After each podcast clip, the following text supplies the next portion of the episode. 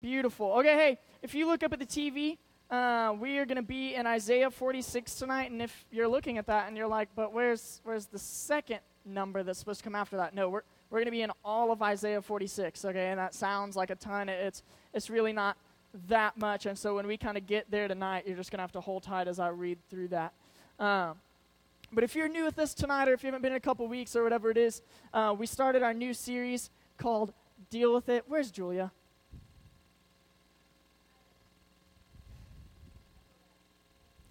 There's supposed to be, I know, for real, there's supposed to be an awesome stage prop to my left. And I noticed when I stepped there, I didn't run into anything. And I said, Hey, Julia, when are you going to do that? I'm going to do it on Wednesday. Don't worry about it.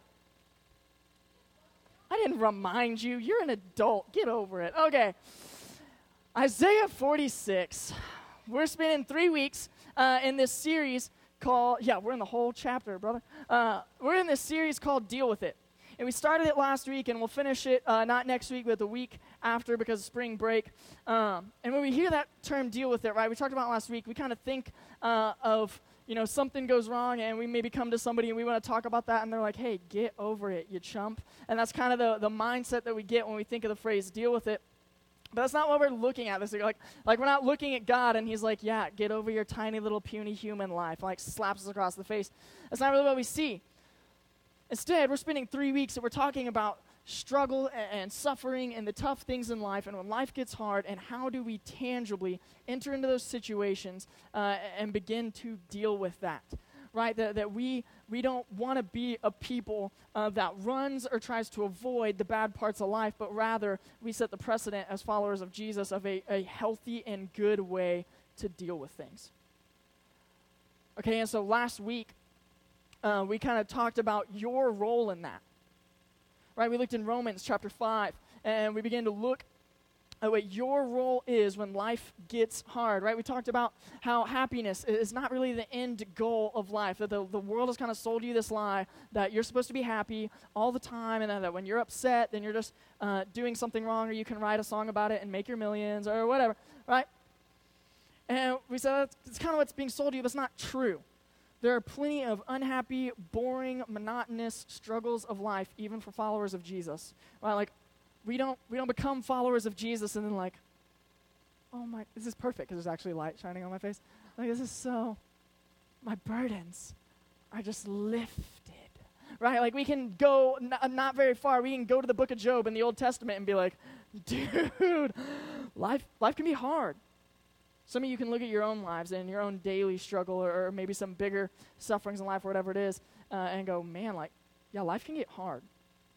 Life can be frustrating. Life can be a struggle. And last week we talked about your role in that. And we said, hey, man, your role is to suffer well, to find joy in suffering, because that's what God would have for us. That in the toughest parts of life, even though it makes no sense to even say it, you would find joy in it, because God is, can and will do something through that. And so this week we actually want to talk about that role. We're going to talk about, man, what is God's role in my suffering? That, that's kind of the question that we're going to address is what, is what is God's role in suffering? Because I know my role, and it's to suffer well, it's to find joy in it. And last week we kind of talked about this hope that we have. And we talked a little bit about why we can have that hope, but we want to talk about really what is God's role. And we're going to start with kind of this thing uh, that, especially as American Christians in the South, right? Like we are in the buckle of the Bible Belt. Uh, what, what are some things that we believe about God? Because here's the deal the, what you believe about something or someone changes the way that you respond to that something or that someone. It changes the way that you address that something or that someone. And so I think I've told this story up here before, and I don't tell very many stories of my failings because I'm afraid I'm going to be a bad influence on you. Uh, but, which I probably am. Uh, but when I was in high school, me and my friends loved to pull uh, practical jokes, practical pranks, uh, and one of our favorite things to do was to mess with Coach Hunt, who was my cross country coach uh, and track coach. He coached, coached the distance guys, and he lived in the neighborhood over from me. And so whenever we were like, we're so bored, which like looking back on it, like is, is even more boring than Graham. Like, so I'm, I'm surprised I don't just burn houses down, like, for fun. Like, just walking around, like, we gotta watch it burn, get your marshmallows. Uh, but, but I remember kind of, we'd get to, like, Friday night, uh, and we would just be like, so what do you want to do? Like, well, we've already beaten this video game seven times. Like, so we got to go find something else. And so something that me and some of the other cross country guys would do, we were like, let's, let's go mess with Coach Hunt.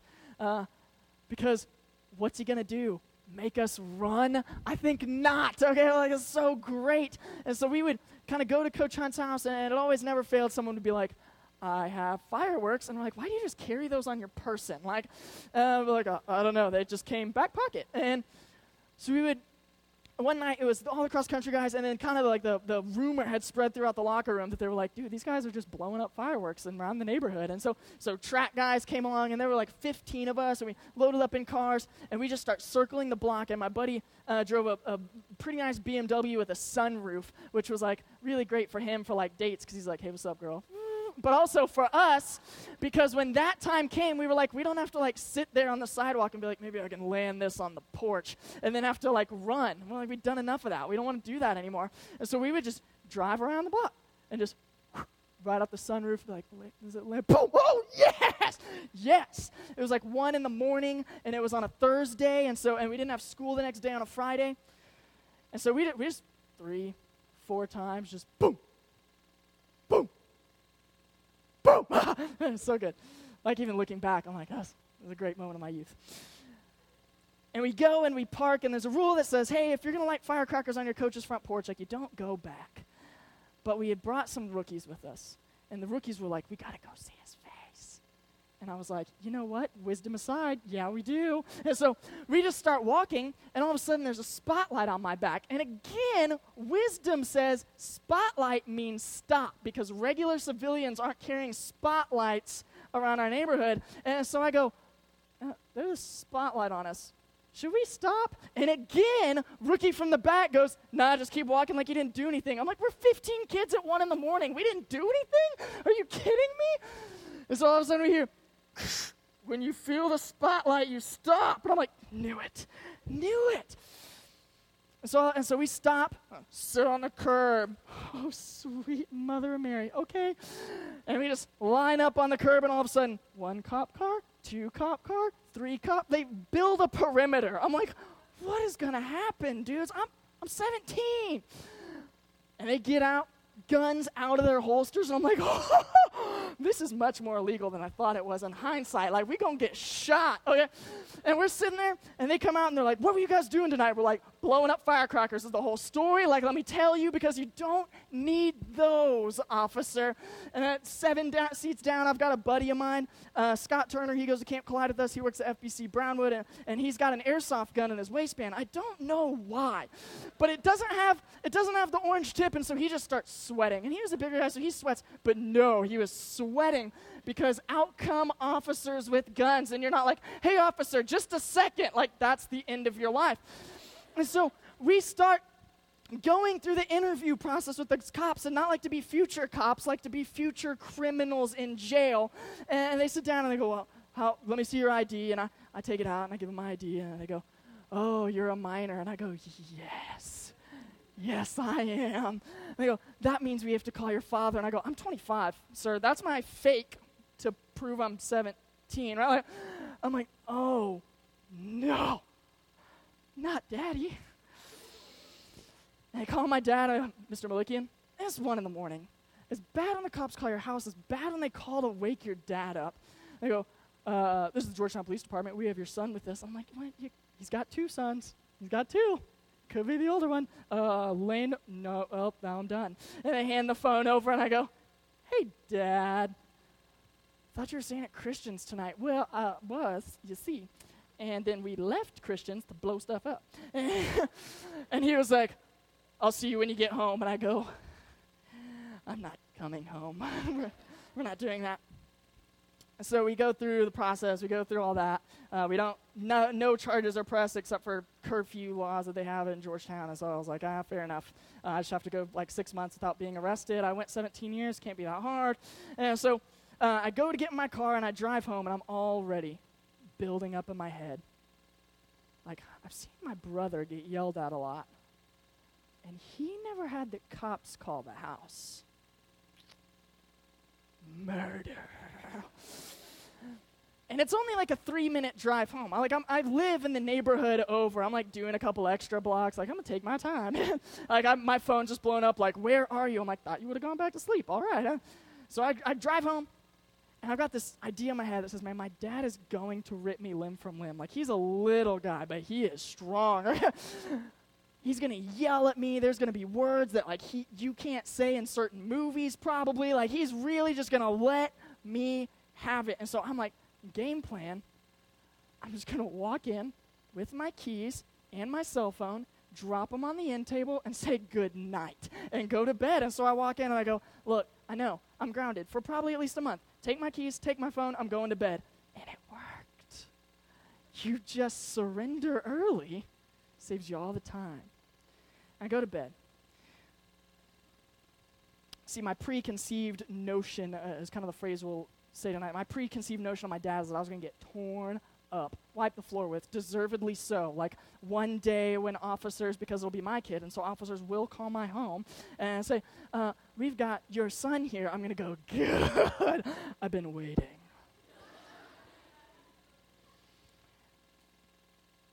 I saw crazy punishment around the bin wake up that next morning, go down to have whatever cereal of choice that I was going to have that morning, my last meal, don't you know? And I, and I sit down, and the keys and the cell phone are on the counter, and I'm like, oh, it's a trick. It's a trap. Like your, your trap sirens start going off. And, but see, parents, parents know. Like they don't want to take your keys, they don't want to take your cell phone, because what that means is they have to start driving you again. And parents don't want to drive you anywhere. And now that we're in like a world where they can always get a hold of you with your cell phones, like there was a day that if you didn't come back for hours, they just assumed you were dead and slapped you on a milk carton. And so now they're like, hey, I want you to have your cell phone so I can keep in contact with you, and so that way you can lie to me and tell me where you are while you're blowing things up. And, and so he, we sit down and he goes, You are grounded. But I'm not taking your keys. You can go to practice, you can go to school, you can go to church because he's a good daddy, and, and, then you're coming straight home. Uh, and you can have your cell phone, but not when you're at home. Well, you don't need to be texting your ladies. You just text me and mommy as the only lady. Okay? And so, yes, sir. And he goes, and you're going to rake the whole yard. And I'm like, oh, I hate raking. Leaves in the air of my being. Let's just light a match. But see, my preconceived notion of my father said that he was just going to destroy me. It said that this is the punishment that I deserve. This is what's in front of me. And our preconceived notions, man, they decide how we handle situations. Right? When me and Haley fight, because we're not just Instagram beautiful all the time, like we, the girl can fight. Uh, and so can I. And so when we fight, right? When she gets so frustrated, I build up in my head how she's going to respond. And I'm like, yeah, I'm going to attack that. I'm going to take that out. And she builds up in her head, like, that's stupid little boy over there. I'm about to take him out. And so we start fighting. And then they're like, oh, you thought I was going to respond like that? I'm like, yeah. She's like, I don't hate you. I'm like, well, I don't hate you either. Oh. But our preconceived notions of this, I mean, they change the way that we fight as a couple right? Some of, some of you guys and the girls, some of you girls in, the room, right? When you become like interested in another person, you start to build up in your head how they're going to respond to that text message that you send at night because you're weird and you can't talk to people in person. And you're like, look, I'm going to tell her how wonderful she is, that the sun rises and sets with her. I watched the notebook last night. I know 10 different words I didn't know before. And you, you start typing them out, and you're like, she's going to melt like puddles. But instead, she tells you you're weird and creepy and she screenshots your text and puts it on Instagram and now the whole school's been put on blast that you're weird and creepy, right? Like your preconceived notion of how they would respond changes the way that you react to people. It changes the way that you talk to people. It changes the relationships that you have with people. And here's the deal we have preconceived notions about God. Living in the Bible Belt in the South in America, man, we have preconceived notions about God before we ever open the Bible. So here's the deal I can talk to many of you and I say, hey, tell me about who God is. And you'll begin to tell me. I say, find it. You go, well, that's a different story. And I see, I don't, I don't know where it is. Someone told me that he was that once, and so I, so I think that that's what he is. That's why when I put the passage on the screen for starters, so that way I'm not the guy one day that you're like, well, this guy said this thing, and so I just trusted it as truth. No, no, this is truth. And I try to communicate it. And the thing I want to start off with tonight, and this isn't even our main point, but here's the deal God is either who he says he is in here or he is not. There is no other variables, there is no other options. He is either sovereign creator, ruler of all, sustainer of all things, or he is not. This is either truth or it is not. So we need to start with that when we start about these preconceived notions about God. Because, see, some of us have some, some bad ideas about who God is. I don't know where it's come from. I don't know what it's built on, right? Maybe you're one of the people that says, you know, a good God wouldn't let bad things ever happen. It's not the God I see in here. You say, a good God wouldn't let my life look like this. It's not the God I see in here. A good God would let me do whatever the heck I want with no consequences. It's not the God I see in here. And so, whatever we believe about God must be matched with whatever comes from Scripture. Because if what we believe about God isn't matched with Scripture, then, then we don't know God. Or we've made one up in our head. And we are confused at best, we're idolaters at worst. So, we need to check our preconceived notions of the doors. Every time we open Scripture, every time we study the Word because they will get in the way of who God really is. And here's the deal when we talk about suffering and we talk about struggle and we say, what is God's role in this? Here's the deal some of you already know. Your brain's already working. This is God's role. This is what God's supposed to do. This is who He is in the struggle. This is who He is in suffering. And many of you are wrong. We know.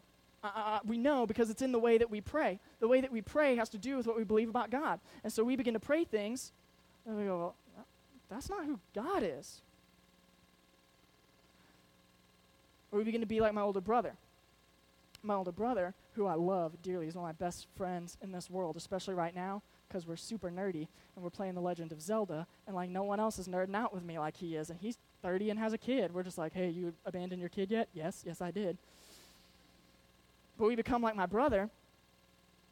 And my brother, when we were in high school, my mom passed away, and everything got real bad and everything got real messed up. Someone who was raised in the church, brought up in the church, brought up in a Christian family, says, God couldn't allow something like this to happen. And so he must not be real. It's a, it's a bad preconceived notion about God. Because bad stuff happens to people all the time. For me, I got to walk through that situation knowing God is sovereign, God is Lord, God is sustainer. He does what he wants, he does what he wills, whether I agree with it or not. He does not run his plans by me. We've got some unhealthy ideas about who God is. Thinking maybe God wants this or that for me, or God would only want this future for me, or God wants health for me and He wants money for me, neither of which are true. God's plan for you is not health and wealth. We have some bad preconceived notions about God, and so we come to Isaiah. Isaiah is a book in the Old Testament. It's a pretty large book of the Old Testament, and it's prophecy. And I, Isaiah is a prophet to the nation of Israel, which means that he speaks for God. God commissions him to speak for him. And what Isaiah is speaking to in the context of where we're going to be at in chapter 46 is he's telling the nation of Israel, you, hey, you're God's chosen people, and he's given you this land, and God is faithful, but you're not faithful. You have abandoned God. And so, like a hundred years from now, he's speaking something that's not even close this nation of Babylon is going to come and overtake you, is going to wage war on you, and your enemies are going to take your land and exile you from it. It would be like if Weatherford just walked into Graham and was like, This is now new Weatherford, and got rid of all the red and blue and the steers, and they were like, Everything's about the kangaroos. And you're like, That's a stupid mascot. But that, that is what he's saying. He's saying, You're going to be ripped from your homes. And any of you who have maybe, maybe ever moved in your life or had a friend that's moved, like that's painful, but to be ripped from your homes in an act of war and to be sent somewhere else is much more painful. It is a deeper struggle and a suffering than you will ever know in the comfort of your country.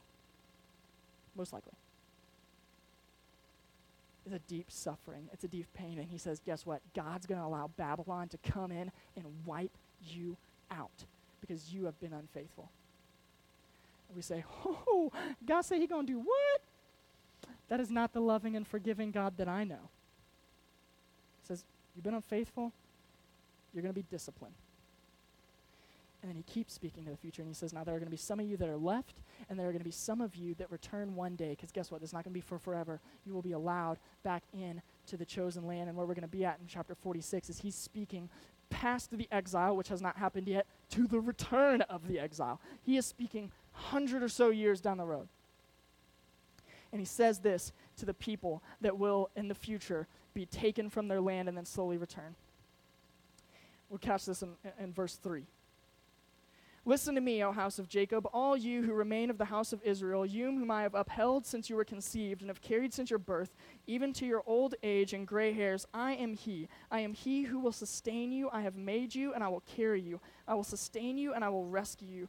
To whom will you compare me or count me equal? To whom will liken me that we may be compared? Some pour out gold from their bags and weigh out silver on the scales. They hire a goldsmith to make it into a god, and they bow down and worship it. They lift to their heads and carry it.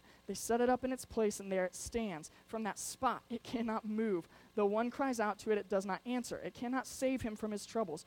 Remember this. Fix it in mind. Take it to heart, you rebels. Remember the former things, those of long ago. I am God, and there is no other. I am God, and there is none like me. I make known the end from the beginning, from ancient times, what is still to come. I say, My purpose will stand, and I will do all that I please. From the east I summon a bird of prey, from a far off land, a man to fulfill my purpose. What I have said that I will bring about, what I have planned that I will do. Listen to me, you stubborn hearted, you who are far from righteousness. I am bringing my righteousness near. It is not far away, and my salvation will not be delayed. I will grant salvation to Zion, my splendor to Israel. Look, like, God ain't being nice. No one calls you stubborn hearted, like, man, you just stubborn hearted. You are a rebel. No, he says, You have abandoned me, and you will suffer for it. But, because here's the response of Israel it says, Well, then you're not our God.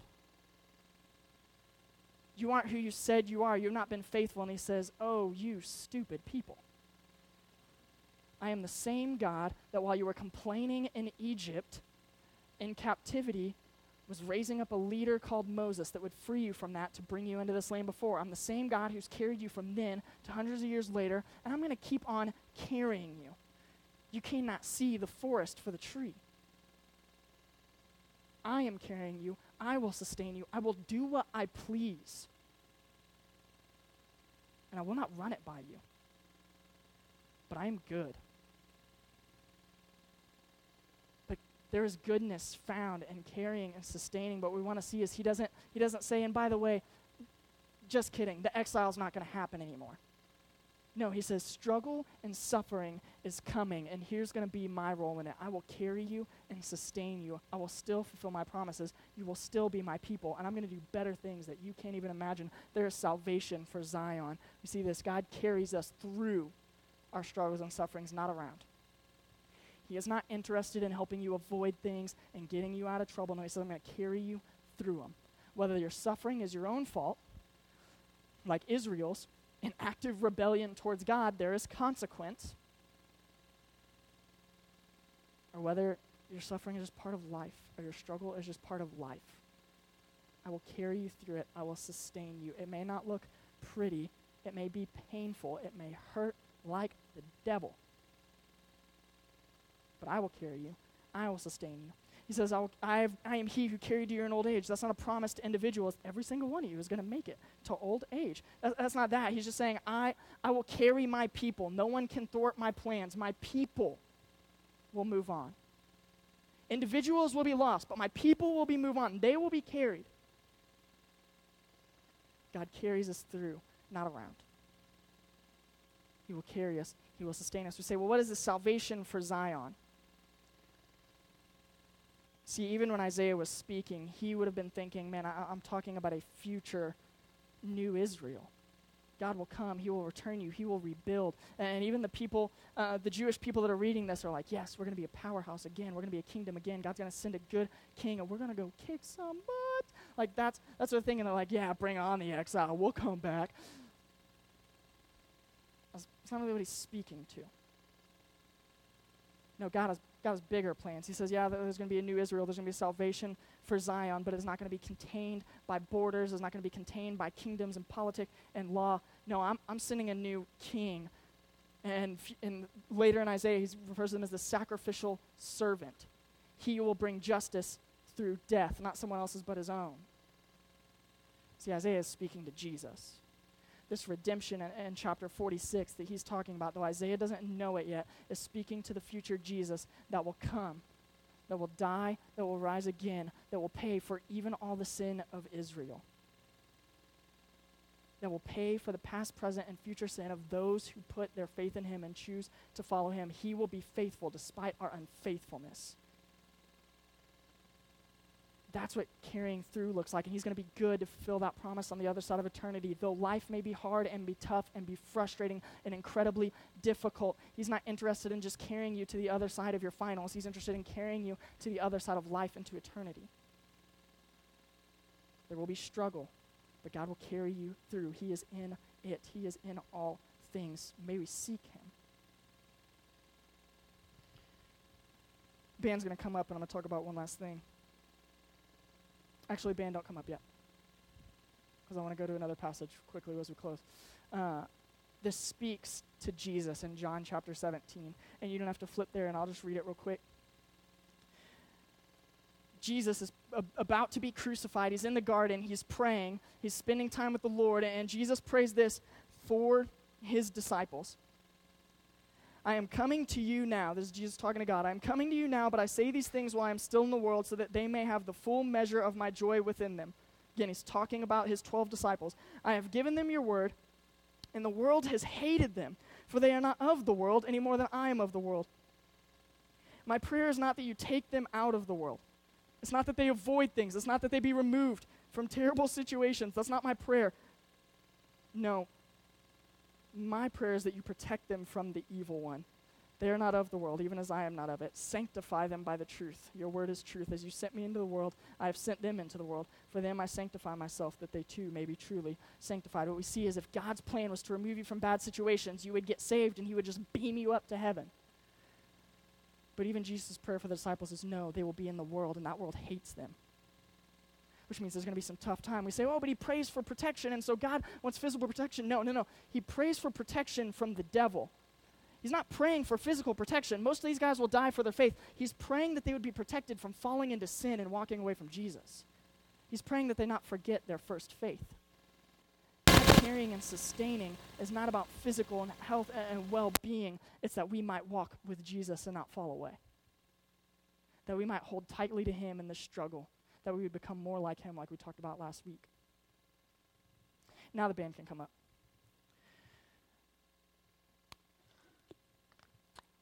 In my small group on Sunday, I teach juniors and seniors. And a lot of what we talk about in struggle and suffering was like, well, school is awful right now, or this isn't that, right? Like, we don't want to get too serious and too in depth. And so I usually kind of take the bullet and say, all right, here's the deal. I'm going to lay down some cold, hard facts, and I'll get it there. Uh, I'll, I'll raise the level of the water so we can swim around a little bit. And I've talked about my testimony multiple times, but as a senior, right, and I tell my seniors all the time, I want the best senior year for you, but here's the reality it's probably not going to happen. And so in my senior year, when I lost my mom to cancer, we say, man, that's hard. That was Lane's struggle. Like, that was Lane's suffering, is having to watch uh, his mom die. And that's not it. No, after losing my mom, it was coming home every night. And while the rest of you, you know, you go to basketball games, you go hang out with your friends, you go to the movies, and you don't worry about what time you get home. Maybe your parents wait up for you, maybe they don't, maybe they could care less. You come back at 3 a.m. and they're just like, oh, we didn't even want you to come back. I don't know. But I went to basketball games, I left at halftime. I didn't do anything but, but, but hang out during the day because I knew when I came home, my dad would be sitting in his chair watching TV and he'd be alone all night.